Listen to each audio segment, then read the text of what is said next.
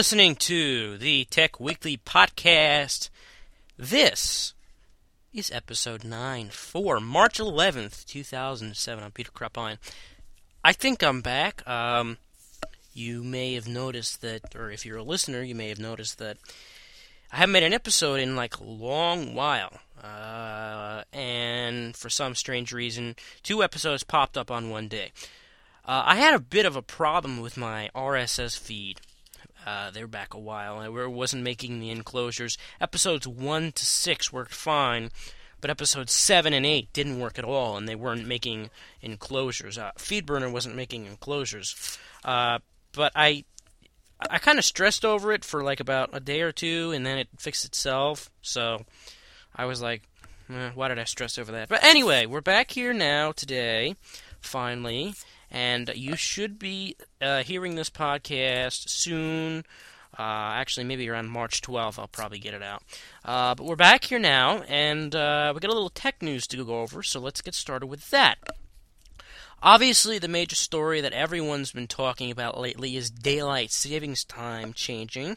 Uh, if you're listening abroad and you do not know about this, or you just haven't heard about it because you've not been listening to the news lately, the governments of the United States and Canada have decided to make daylight savings time longer by about a month and a half, month or so.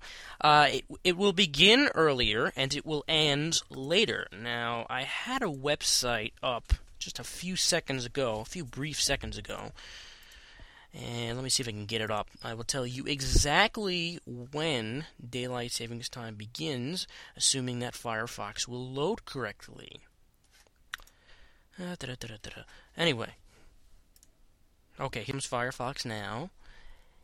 And let me plug this in here. Okay, now, I found this little calendar online that calculates daylight savings time Aha, here it is. Uh, daylight savings time this year will begin on March 11th. That's today. And will end on November 4th. Compared to last year, it began on April 2nd and ended on October 29th.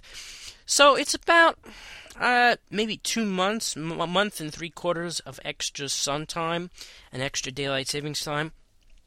That's that's good, you know practical reasons, that's that's good to use less uh, energy in the afternoon heating your house and lighting up your house. But and it shouldn't really cause that much trouble with people who just have clocks on the wall that you change manually because all you have to remember to do is change them and that's it. However, the area where this got the most press time was the fact that technology had not been told of the new switch. Usually, the technology out there automatically adjusts for daylight savings time, but it adjusts at the old date. Uh, if you have a Palm Pilot and you haven't used it in a few years, you go in and it ha- it will have the old daylight savings time uh, settings. There will be like the first Sunday of April and the last Sunday of October, some something like that. Yeah, I think it's the first Sunday of April. The old was the first Sunday of April and the last Sunday of October. That's the old. But the new one is the second Sunday of March and the first Sunday of November. So they changed it by a few weeks. The te- a lot of technology hasn't been updated to reflect these changes. So what Microsoft and what basically every technology manufacturer did is they released patches. If you haven't updated your system yet, you should patch it because it can cause a problem, and we'll talk about what kind of problems it can cause in a, in a, in a minute. First of all, let's begin with the most commonly used piece of software out there Microsoft Windows. If you're running Microsoft Windows Vista, you do not need to worry about patching your system. Windows Vista already is updated for the changes. If you're running Windows XP Service Pack 1, Service Pack 2, or a Windows 2000 Service Pack 4, you should be able to receive a patch, and you should have received the patch in February if you had automatic updates running. If you did not have automatic updates running, you need to go to Microsoft's automatic update website in Internet Explorer only, uh, and you need to download the patch. Now, if you want to go to a shortcut website uh, for the daylight savings time update, you can go to support.microsoft.com slash DST 2007. That is support.microsoft.com slash DST 2007. And you will be able to. Uh, there's a little wizard there that you plug in whatever you are, what kind of Windows platform you're running, and it brings you to the appropriate place. Now, if you're also running a Windows based handheld, cell phone, or PDA, you will need to go to this website as well. Now, if you are running Macintosh, you need to go to Mac's website and search for daylight savings time, or simply go to Google and search for daylight savings time. I am not familiar with Mac, I cannot help you there. If you are running Linux, I believe Ubuntu has already been updated for the settings. But the best way to determine whether you need to make any changes in Linux is to go to your distribution's website. They usually have a forum and search for daylight savings time. Now, another Windows piece of software. If you're running Outlook, you will need to go to the Office website. Uh, I believe that's office.microsoft.com. Let me check it out. Uh, .microsoft.com. And you will need to go to office.microsoft.com let it load very slowly. And on the front page of the website, it should have a spread, update, or prepare Outlook for daylight savings time. Click there. If you do not see that, go to pro- go to the products tab on the top. Once that page loads, on the left hand side, click uh, Outlook. Click Outlook. It was one of those. Now, go down about the bottom of the page, in the middle, you should see Daylight Savings. Click on that. Now, you will see a page. P- prepare Outlook calendar changes uh, items for daylight saving time changes in 2007. And it will give you a list of anything affected. It will give you the new symptoms, the new dates, and it will give you a link to play a demo. Now, this demo is a little Macromedia Flash uh, wizard, and you hit start, and you plug in what you have, and what kind of software you have, and it will point you to any kind of update you need. Okay. And it will also guide you through the process of getting Outlook ready for uh, the new daily savings time.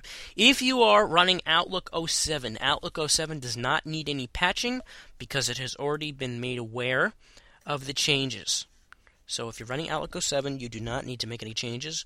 If you are running Outlook 03 or before, you will need to make some changes, and you can uh, make that very easily with this wizard. It will guide you through the process easily.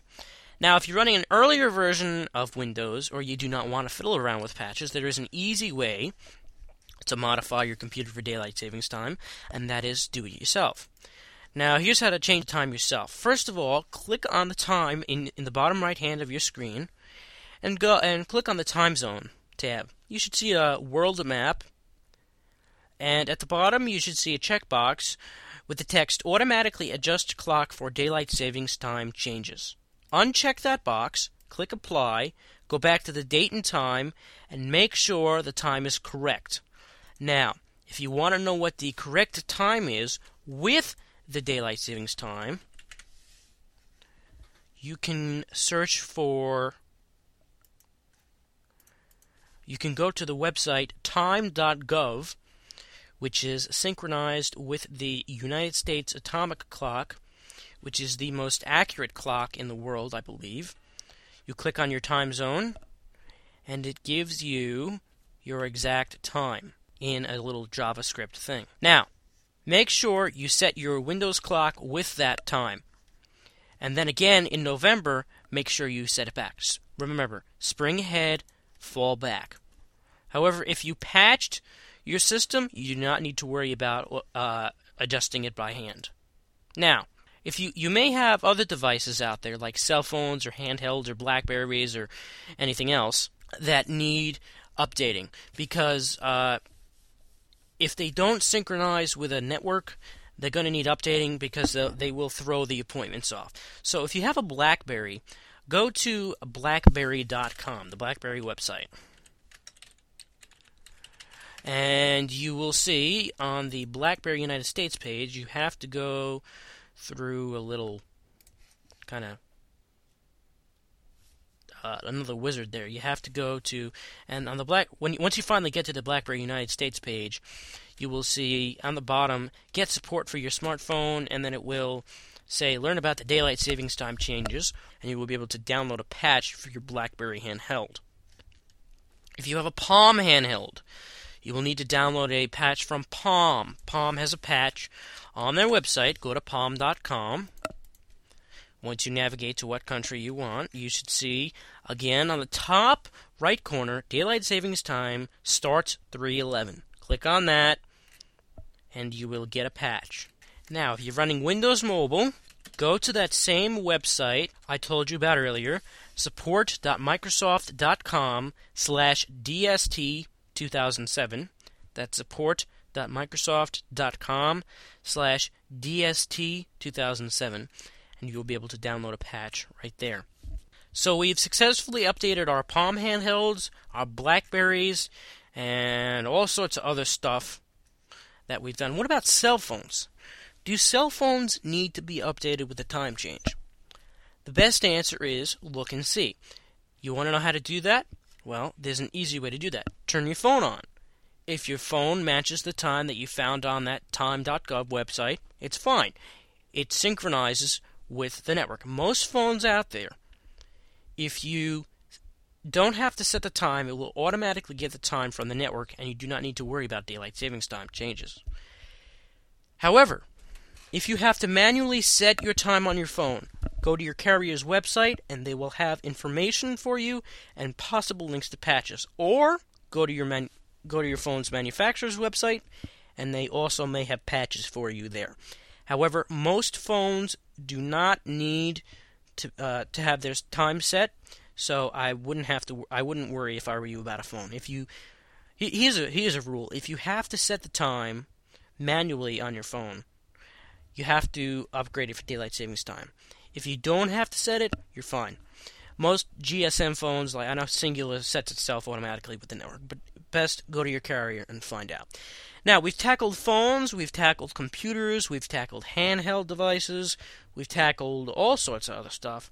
What about those other things that we don't know that we don't know about, like TiVos, TVs, anything else, Xboxes? Here's here's a rule: if you had to set the time in the beginning, when you first got the device, like it asked you to set the time, you'll probably need to update it. If you didn't need to set the time, like it gets its time off a network or something like that, like an Xbox does or a network TiVo does, you don't have to worry. Most things like TiVos, like VCRs, like DVD players, like TVs, if you're not using them to remember shows or record shows or record the time shows, you're probably not going to have to worry about updating the time. However, if you're running a TiVo, I never really thought of this. Let me go to TiVo's website now, see if they say anything about the daylight savings time change. If you're running a TiVo,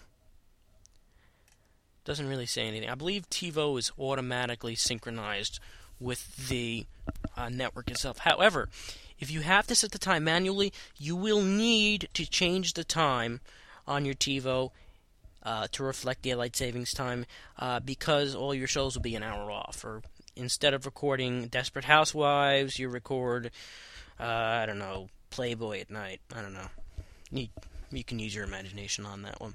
Anyway, basically the ground rule is uh, if it if it involves time and it you kind of have to set it you probably should update it for daylight savings time most electronics they set themselves today or they update themselves for daylight savings time or they've had a patch already built in uh, you probably won't have to worry about but if you start noticing that that it's not working right that appointments are off that things are not working right the way they should you and look to see if the time is updated, and if it's not, update the time, and probably everything will go back to the way it was before.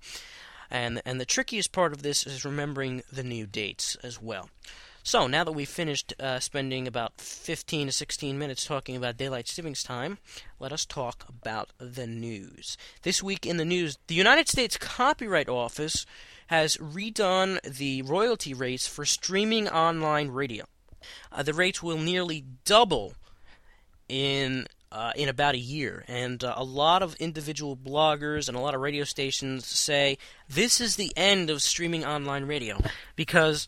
Um, and here's here's the main problem: you have a royalty rate that a a radio station, an online radio station, has to pay every time it plays a song, but it also has to pay per listener. So this rate is going to double in about a year, and the, and the worst thing of is of it is it's retroactive through 2006.